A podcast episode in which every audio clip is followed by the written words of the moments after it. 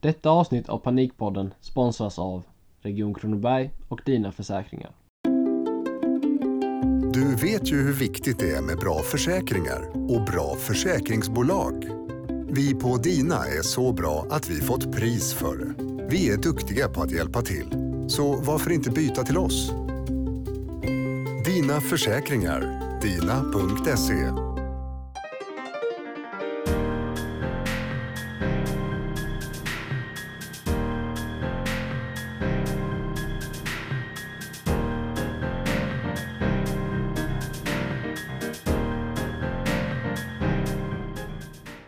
säger varmt välkomna till, eh, tillbaka till Panikpodden och femte avsnittet. Vi säger också varmt välkommen till Andreas Bengtsson. Tackar.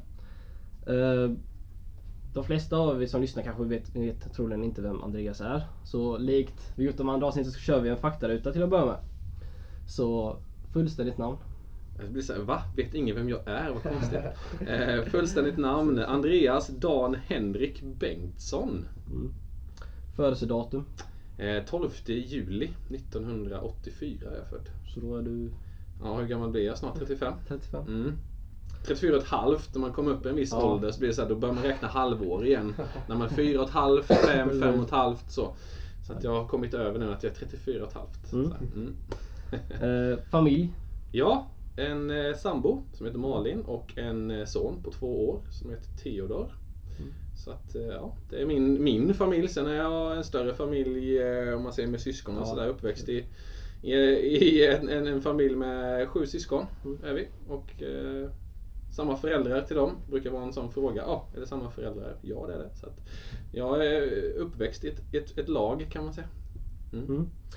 Och nu skulle jag vilja berätta lite om din karriär. Mm, Vad du jobbar som just nu som är kanske anledning till att vi intervjuar också. Men eh, med liksom vägen dit. Utbildning och sånt på vägen. Ja. ja, just nu jobbar jag då som idrottspsykologisk rådgivare. Mm. Och, och vägen dit kan man ju sen egentligen säga att det får man ju vrida tillbaks klockan ett antal år när jag själv satsade väldigt mycket på eh, fotboll och skulle ju bli fotbollsproffs. Det var liksom den drömmen jag hade. Och eh, jag skulle spela i eh, Öster, jag skulle spela i IFK Göteborg och sen skulle jag spela i Liverpool då hade jag ju tänkt. Eh, jag kom till Öster och, och där var det väl så att det tog stopp någonstans. Den mentala spärren, dels yttre kraven men också inre kraven och, och allt som, som, eh, som kommer dit. Jag kommer från en liten klubb där allting var eh, ja, men jättegemytligt och trevligt och man tränade någon gång i veckan. Och man kanske var också den stjärnan i laget på något vis där som, som eh, ska inte säga att jag hade fria tyglar, men man hade en, väldigt, en roll och viktig, kände sig delaktig på olika sätt. Sen kom man in i en annan elitmiljö och det, det blev tuffare än vad jag tror jag, eller jag, jag vet att jag, jag klarade inte av just det. Eh, så där egentligen började väl den karriären. Avslutades den ena men också en annan påbörjades. Inte för att jag visste det dagen efter men det är där jag någonstans härleder till varför jag gör det jag gör idag. Mm. Och på vägen så har jag pluggat eh, tre år på universitetet. Coaching och sport management här i Växjö.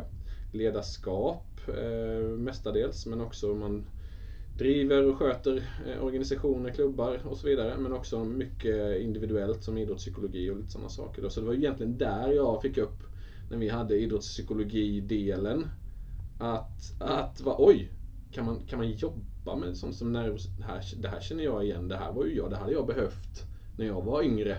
Eh, då var jag 26 när jag fick höra detta och jag avslutade min fotbollssatsning kan man säga i 19-20 års ålder. Och, och blev sådär, shit det här, är- det här är intressant.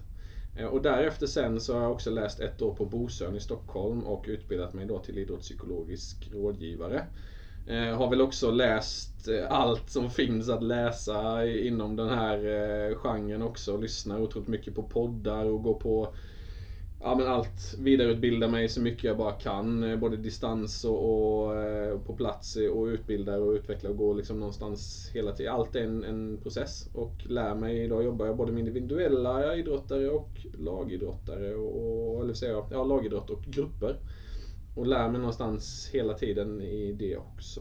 Mm. Både om mig själv men också om, om andra och, och så. Så att eh, det är väl den biten och vad mitt varför. Mycket så. Mm. Mm. Eh, utanför eh, jobbet Mm. och där du jobbar med idrottspsykologi. Ja, Hur, vad, vad gillar du att göra? Alltså Ja, förutom fritids- att- ja.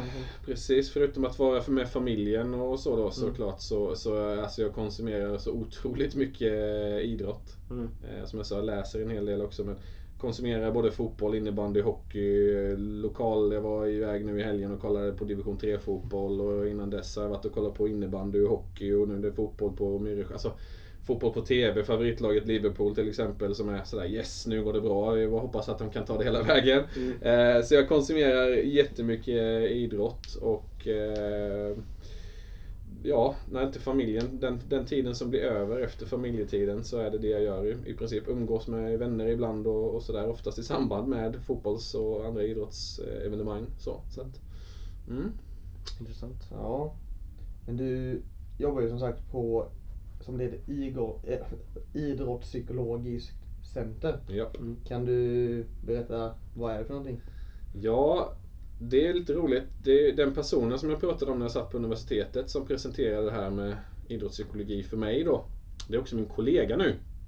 Eh, och Idrottspsykologiskt center kom egentligen till för lite mer än ett år sedan nu. Eh, och vi, jag har jobbat med detta i, vad blir det nu, sex år någonting. Och Stefan då som är kollegan, han har jobbat med det i 10-15 år i alla fall. Eh, och vi insåg, vi fick lite uppdrag så här, kan du ta den föreläsningen? Kan du? Så vi bollade lite mellan varandra när vi hade enskilda företag. Och sen kom vi på det, men vad fasen gör vi inte det här tillsammans för? Så sagt och gjort, så vi slog ihop och eh, bildade då Idrottspsykologiskt center i Växjö AB. Eh, och det vi gör är att vi försöker mer konceptualisera, eller vad man säger då, att vi, vi, vi säljer våra tjänster precis som man köper en tjänst av Alltså många gör då den fysiologiska biten, en, en, en tränare som håller och sköter i uppbyggnadsträning av kondition och, och målvaktstränare och så vidare. Vi försöker jobba in oss själva i att vi har ett koncept för föreningen att börja jobba den 1 januari. Sen ser vi långsiktigt på detta till den 31 december och så, så har vi liksom byggt upp en plan och en strategi och en metod. Eh, för att vi blev lite trötta på att ja, nu har det något lag förlorat fyra matcher i rad och så ringde man och sa att nu vill vi ha en föreläsning om det här för nu går det dåligt för oss. Och det blev så här, vi sa aldrig nej men vi blev också så här, fast vi måste göra någonting kring, kring detta. Eh, och på den vägen är det och vi jobbar med individuella idrottare och, och sådär också givetvis. Eh, Det är en stor del av det. Men just den här grupputvecklingsdelen är det vi liksom har slagit våra kloka huvuden ihop med hans liksom, expertis och vad jag är mer liksom, inriktad på och sådär då. Så att, ehm, ett plus ett blev, blev tre, eller vad man säger. så att eh, det var vi. Vi sitter här på Tips, i tipshallen, eh, mitt i arenastaden. Det känns ju som att det finns inte så många bättre ställen att sitta på än, än här. Eh, Dels som idrottsintresserad men också eh, rent genom det ämnet vi håller på med. Så eh, ja, det är kul. Ni, du, ni jobbar ju med elitföreningar och så. eh, Och olika sporter. Mm.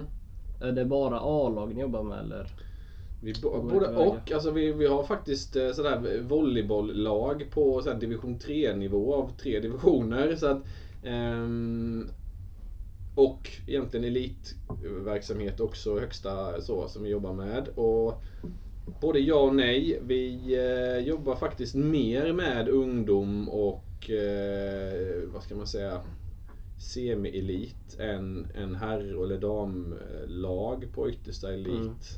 Det, ja, nu är det inte officiellt så här, men vi har ju lite på gång så med också de typerna av grupper. Men mestadels faktiskt så har vi eh, ungdomslag. Eh, ungdom, alltså lite mer, vad ska man säga? Övergången till elit eller? Ja, Eller ja men tidigare, precis. eller? Och karriärövergångsdelarna, ja, absolut. Mm. Och, och även eh, eh, amatörlag, om man säger så. Eh, så elit-elitdelen är någonting som vi jobbar för och det kommer vi ju säkert till också, någon vidare fråga här. Men, ja, så så det, det är på gång. Mm.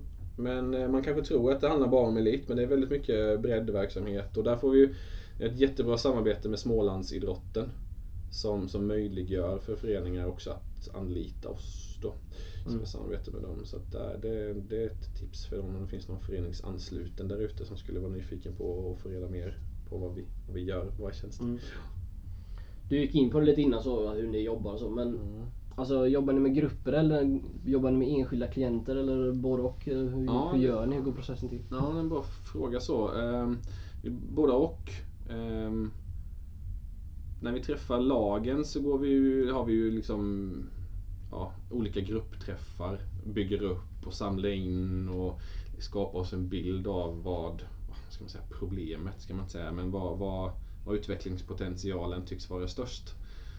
Och det skiljer sig väldigt mycket för det är ett väldigt brett ämne. Psykologi så där, det är ju allt från prestation, nervositet, eh, krav, eh, ja, Mm. få alla att liksom någonstans dra åt samma håll och sådana saker. Så det är väldigt olika. Eh, när det kommer till det individuella som vi också har eh, möjligheter till i en grupp att plocka ut individuella som känner att jag måste också, jag vill intresserad av att veta mer om det individuella då. Eh, så jobbar vi även på den delen och där är ju lite likadant att man, man träffas ju ett antal gånger för att skapa en bild av vad problematiken eller vad behovet verkar finnas. Eh, Man gör liksom olika beteendeanalyser, behovsanalyser och lite annat sånt där. Man, man sitter ner och pratar och ställer lite frågor och, Mm. och så. Eh, Och så någonstans så hamnar man ju i att det här ska vi fokusera på och jobba mot över tid.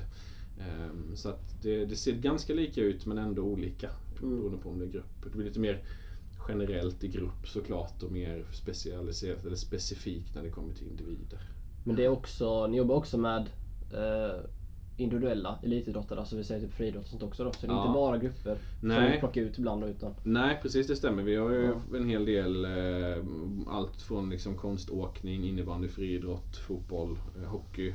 Ja. eh, två, två stycken som, som jag eh, coachar över Skype som spelar ju hockey i USA till exempel och sådana här Mm. saker. Så det, det varierar rätt eh, brett. Ja, det är åldrar också. Yngsta vi har nog 14-15 där någonstans och uppåt. Eh, vuxen om man nu säger så. Så Mm. att, det vi märker är att det är många föräldrar som hör av sig och vill och är väldigt bekymrade över sina, sina barn och deras, att de tar väldigt hårt på en, till exempel en förlust och, och väldiga problem. Så. vad skulle du säga är den största skillnaden mellan, alltså inte bara eh, gruppidrott och individuell idrott men utan bara alltså allmänt mellan idrotten emellan. När det gäller det här. Mm. Ja, jag nämnde där, typ konståkning är ju en sån väldigt tydlig del där man ska ge sig ut helt själv på en is Mm. inför massa folk. Kontra fotboll då till exempel där man är en i mängden. Eh, och det är en ganska stor eh, skillnad man ändå ser av individuella idrottare. Att det blir en helt annan inre prestations... Det är mycket så här rädd för att misslyckas på ett annat sätt än vad man kanske har som lagidrottare. Sen, sen är det givetvis inom lagidrott. Är man är i en grupp så är man ju fortfarande inte osynlig. Man syns ju, man gör misstag så att säga. Va? Men det kanske, det kanske blir mer bekostat om man är själv och snubblar till exempel i ett 100 meters lopp. Då finns det ingen som är där och springer vidare åt en. Liksom, utan, så, så att det är väl den, den skillnaden man ser eh, kontra lagidrottare kontra eh, individuella idrottare. Så, det finns det är väl den tydligaste. Mm. Sen beror det givetvis på från person till person men ja, det är väl det man jag ser. Vi har ju pratat lite innan så också om eh, Alltså om de här idrotterna då. Alltså vilken idrott tycker du alltså, har kommit längst när det gäller om att ta upp de här grejerna? För det, det är därför jag börjat jobba med detta antar jag. Liksom, att du ser Mm. problemet Mm. och vill lösa det. Och du har liksom Mm. upplevt det själv. Vilka idrotter kommer, har kommit längst? Ja men det är fotbollen och hockeyn är väl de som har kommit längst. Så är det. Och där finns det också mest pengar. Det är oftast det det handlar om. Liksom, Mm. så och det ställs mest krav och då blir det också okej hur löser vi detta liksom. Eh, sen finns det ju undantag i andra idrotter men eh, rent så, eh, så är det hockeyn och fotbollen som, som ligger framkant eh, Mm. eh, kring detta. Mm. Men du sa det att ni jobbade ju med de som var nere på 14-årsåldern och Mm. sen högre upp. Alltså känner du att det är, inte lättare, men känner du att det är någon skillnad med att jobba med yngre juniorer och sen eh, vuxna idrottare? Ja, det är ju ja, både och. Eh, är man 15 år så är man ju väldigt ehm, benägen till att, alltså man, är, man läser snabbt. Eh, jag ska inte säga att äldre läser mindre, men det finns mera saker där som man kanske är blockad för, vill jag tycka, bara rent så här spontant. Eh, så att de har ju olika svårigheter, olika så. Det, det, men du får anpassa nivån på en 15-åring när du börjar kanske prata om olika modeller och annat sånt. Man får förenkla vissa saker. En vuxen elitidrottare har ju, har ju ett, liksom ett, en annan mottagande eller mottaglig för att göra mer komplexa saker. Sen är det sällan komplext utan det är väldigt eh, enkla saker. Men det handlar om självdisciplin många gånger av att, av att själv göra jobbet. Ja, vi kan ju bara liksom göra en del av det. Sen är det ju upp till individen att, att jobba med det själv väldigt mycket. Eh, och, och det kan ju också eh, ibland tycker jag då att eh, man ser en, en, större potential i de som är lite yngre faktiskt och förändringsbenägna så än vad äldre. Man kan inte lära gamla hundar att sitta som man brukar säga. Va? Sådär, man har vant sig vid ett visst sätt och har vissa rutiner, ritualer och sådär som gör att det, det är svårt att få till förändringen. Men det är ju som allt annat med, med tiden och med, med tålamod så eh, går det. Eh, så att... Eh, mm. Ja. Men du pratade lite om innan, alltså lite om vad ni vad ni ska jobba med i framtiden. Så, vi pratade lite innan vi började spela in. Men kan du berätta det, vad har ni för några framtida mål med Idrottspsykologiskt center? Du och Mm. Stefan. Eh, dels så vill vi ju att vi, vi vill ju ha samarbete med alla lokala klubbar här eh, runt omkring liksom, som, som är runt oss och öppna upp för samarbete på olika sätt. Eh, det är ju ett mål, stort mål vi har att jobba med, med, med mer organiserat. Så att, och det ja, ser, väl, ser väl bra ut så. Sen så målet eh, för mig är ju att jag vill ju jag vill, jag vill vara med i ett OS och coacha en, en individuell idrottare i ett OS då. Så att det är en sån liten dröm eller mål man har. Ehm, så att rent med ett idrottspsykologiskt center är att, att vi blir välkända och, av, av, och blir en naturlig del av föreningarnas verksamhet. Att man då, eh, som många föreningar har, man har en huvudtränare, assisterande tränare, målvaktstränare, fystränare och en mental tränare. Det är dit vi vill, vi vill komma. Och Vad man ser och hör mycket runt omkring, både i liksom Aftonbladet man läser och andra elitklubbar och så, så, så är det mycket prat om just det här också med den mentala delen. Man har nästan kommit så långt att nu kan man inte utveckla den fysiologiska biten så mycket mer och alla är superduktiga på att äta rätt och vila rätt och alla de här sakerna. Så att nu börjar det vara så, hm, vad finns det kvar? Jo, men den mentala delen har vi inte jobbat så mycket med. Så att det börjar ju, eh, och också om man ska prata om det här psykisk ohälsa i största allmänhet i samhället. Det är en sån grej också som, som är väldigt i ropet just nu. Och, så. och nu bara att svenska fotbollslandslaget gick så bra här i somras med, med Daniel Ekvall i spetsen och jobbade liksom med, med hur de fick till. Det var ju en stor, det var inte den enda delen som gjorde att de lyckades men det var en stor och viktig faktor. Mm. Eh, vilket gör att då, då klart att då vill ju andra också ta del av det. Det verkar ju gott för dem. Då vill man kopiera och göra precis samma saker. Det, det går oftast så. så att vi, har, ja, vi, vi jobbar, jobbar eh, sakta men säkert. Vi får ju också ha tålamod. Vi måste ju också lära som vi, leva som vi lär, eller vad säger man? Mm. Precis. Skulle du kunna berätta lite om er utveckling så här från när ni började för ett år sedan ungefär Mm. sa du? Mm. Hur, hur har det gått upp till nu? Det har gått bra. Eh, Vi, vi har väl insett att någonstans så måste vi ju ändå börja, om vi nu tar metaforiskt, division 5 eller någonting sånt för Mm. att jobba oss uppåt. Eh, sen tänker vi att vi inte ska ta en division i, per år, det ska inte behöva gå så långt. Va? Men, Eh, från att etablerat oss eh, här på plats till att, att jobba med föreningar. För vi har ju egentligen, vi körde igång ganska rejält där med tre föreningar eh, jättetidigt, jättesnabbt. Så vi har gjort ett år nu kan man säga med dem eh, och det har varit eh, jättepositivt och jätteintressant och jättegivande. Eh, Och just nu egentligen så kan vi inte ta så mycket mer uppdrag eh, där vi är just nu. Eh, Mm. Så att eh, det finns en jättestor efterfrågan. Eh, Vilket både kul och tråkigt på samma gång eller vad man säger så. Eh, Men, men eh, det, det går bra tycker vi. Mm. Sen vill vi att det ska gå bättre. Eh, Vi ska tillägga, vi jobbar ju inte fullt ut med detta 100% varken jag eller Stefan. Mm. Så att, eh, men det är förhoppningen att utveckla det över tid också så att vi kan lägga mer eh, tid, energi och fokus på, Mm. på, på detta.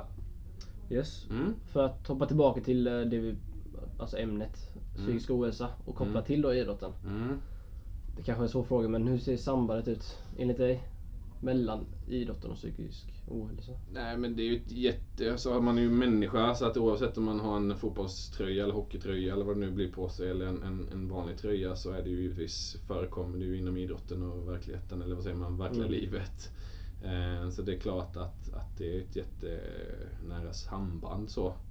Eh, sen är det ju också att idrotten kan ju skapa eh, psykisk ohälsa såklart men det kan ju också verka för att motverka. Mm. Eh, läste någon sån här studie om det var Hjärnstark heter väl boken och Anders Hansen Mm, där som mm.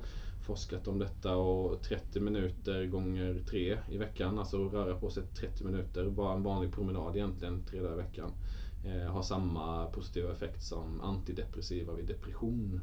Så att på det sättet kan det ju vara, men det- finns ju också, och det har jag själv upplevt, hur, hur, hur jävla dåligt, rent ut sagt, ursäkta svenskan, men Mm. jag mådde efter att, att eh, vara min prestation och inse någonstans att jag fixar inte detta och var tvungen att liksom, någonstans ge upp och lägga av. Och den identitetskrisen som jag fick därefter det och allting sånt så finns det såklart baksidor även med, med idrott och, och sådana saker. Men det är ju det jag vill det jag vill lära ut till andra och jobba med med andra för att någon inte ska behöva liksom genomgå samma som jag fick göra. Då. Så att jag ser ett jättenära samband. Sen om det är det ena eller det andra som skapar någonting, det, det är svårt att säga. Både Liksom. Ja, precis. Mm. Mm. Ja, men eh, ser du alltså några brister inom svensk idrott som kan påverka utövare på ett negativt sätt som kan Mm. trigga igång psykisk ohälsa och liknande? Ja, det gör man ju. Alltså det är ju allt från, alltså, om man nu ska vara lite så här, men all, de flesta delarna av elitverksamhet kan ju trigga igång så. Det är ju en, en ganska skör när man ställer krav och, och press och, och så vidare samtidigt som det är det mest fantastiska som kanske många upplever då. Så att, eh, brister, eh, brister på kunskap tror jag är väl en, en stor del i att man, många som har en bild av att eh, mental träning ska vara något så här flummigt hokus pokus, man ska sitta och andas och sådana saker. Så en kunskapsbrist skulle jag väl så här generaliserat eh, vilja eh, säga. Eh, man vet inte så mycket om hur och vad och så. Det är väl en, en, en, en del som jag och Stefan också har insett att vi kanske inte all- alltid är så bra heller på att påvisa hur och vad och varför. Utan eh, det behövs kanske skapas, precis som man lägger upp träningsprogram för eh, konditionsträning och styrketräning så behöver vi lägga upp program för hur man jobbar med tankemönster och hur man hanterar nervositet. Och utveckling och utv- alltså så här, utvärdera sig och sådana saker. Så att, man ska inte bara sitta och eh, vara sur och vresig och tycka att allting är, borde vara på ett annat sätt. Man får också jobba för det själv. Så att, eh, men det verkar ju vara eh, många som, som eh, jobbar med just det nu, tycker jag. Eh, bland annat om vi nämnt Daniel Ekvall som är en sån i Svenska Fotbollförbundet. Så att, Mm. eh, så att det är väl en brist. Sen tror jag många gånger då också, då man, man, många äldre som lever kanske i den här att ja, men man ska bara ta i mer så blir det bra. Eh, det är bara att träna hårdare. Eh, så att man kanske har den men en generationsväxling som när ni växer, alltså när ni blir ledare sen tror jag att ni har det helt naturligt med er. Men det är klart att man måste jobba med det mentala också. Så, så att Mm. jag tror att det har lite med, med det att göra också. Men du tror att om, säg 15-20 år, kommer det vara, det kommer se annorlunda, annorlunda ut då eller? Ja, ja det hoppas jag. Eh, så att, att det är lika naturligt som det står eh, namn fystränare så står det namn mental tränare eller idrottspsykologisk rådgivare i, i liksom en, en laguppställning. Det hoppas jag. Eller i alla fall att, att det finns i, i som tillgång. Att man ser det som en, en självklarhet om 15 år. Men det, det är också eh, det är vårat problem om man säger så, är att påvisa effekten. En fystränare kan ju någonstans visa att ja, men, ni har tränat knäböj här nu i två månader och när ni började så lyfte ni 50 kilo nu lyfter ni 75 kilo. Då kan man liksom så här någonstans se vårt problem, eller vad man ska säga, är ju att vi har svårt att påvisa effekt. Man kan säga hur mår du idag? Skala 1 till 10. Ja, idag 8, igår 7 och imorgon kanske 3. Men det kan ju bero på så många olika faktorer och så. Ehm, Så det är väl där eh, som kan vara det som kanske gör att om 15 år så ser det ut likadant som det gör idag. Jag vet inte men jag hoppas ju och tror faktiskt att det, det ser annorlunda ut. Folk eller föreningar och organisationer är beredda att lägga mer pengar på, på den typen av insats. Mm. Mm. Du var inne på det lite innan så eh, med hur ni jobbar. Ja. Men jag tänker, eh, är det mer när ni sitter ner med till exempel en individ eller en grupp. Är det mer människan ni syftar på? Alltså när ni pratar och Alltså processen eller är det mer inom, alltså kopplat till idrotten ni håller på med eller hur? Mm. Jättebra. Ja, det är en jättebra fråga. Eh, såklart eh, är det individen sådär liksom som man behöver skapa sig en bild av hur man funkar och, och liksom sådär. Eh, så att, ja. Frågan jag blev sådär, vad var frågan nu igen? Men ja, vi jobbar med individen Ja. i, i sig. Men idrottsmässigt så är det ju givetvis vad... Vi ställer ju väldigt mycket frågor. Vi har inte så jättemycket svar egentligen. Vi kanske har svaren men det är ju du som behöver, Mm. eh, behöver veta vad du behöver göra, förändra och på liksom sådär. Så man, man är ju en, ett stöd i det. Eh, och likadant brukar jag säga det här, laget går alltid före jaget. Men det är jaget som gör laget. Alltså kan Mm. varje individ få ut så mycket som möjligt av den så kommer laget också tjäna på det. Eh, Men utgångspunkten är ju såklart individen. Att må bra för att prestera bra. Det är ju någonstans dit man vill och bör komma tycker vi. Mm. Ehm, Så att, eh, sen finns det ju jättemånga olika faktorer i, i det.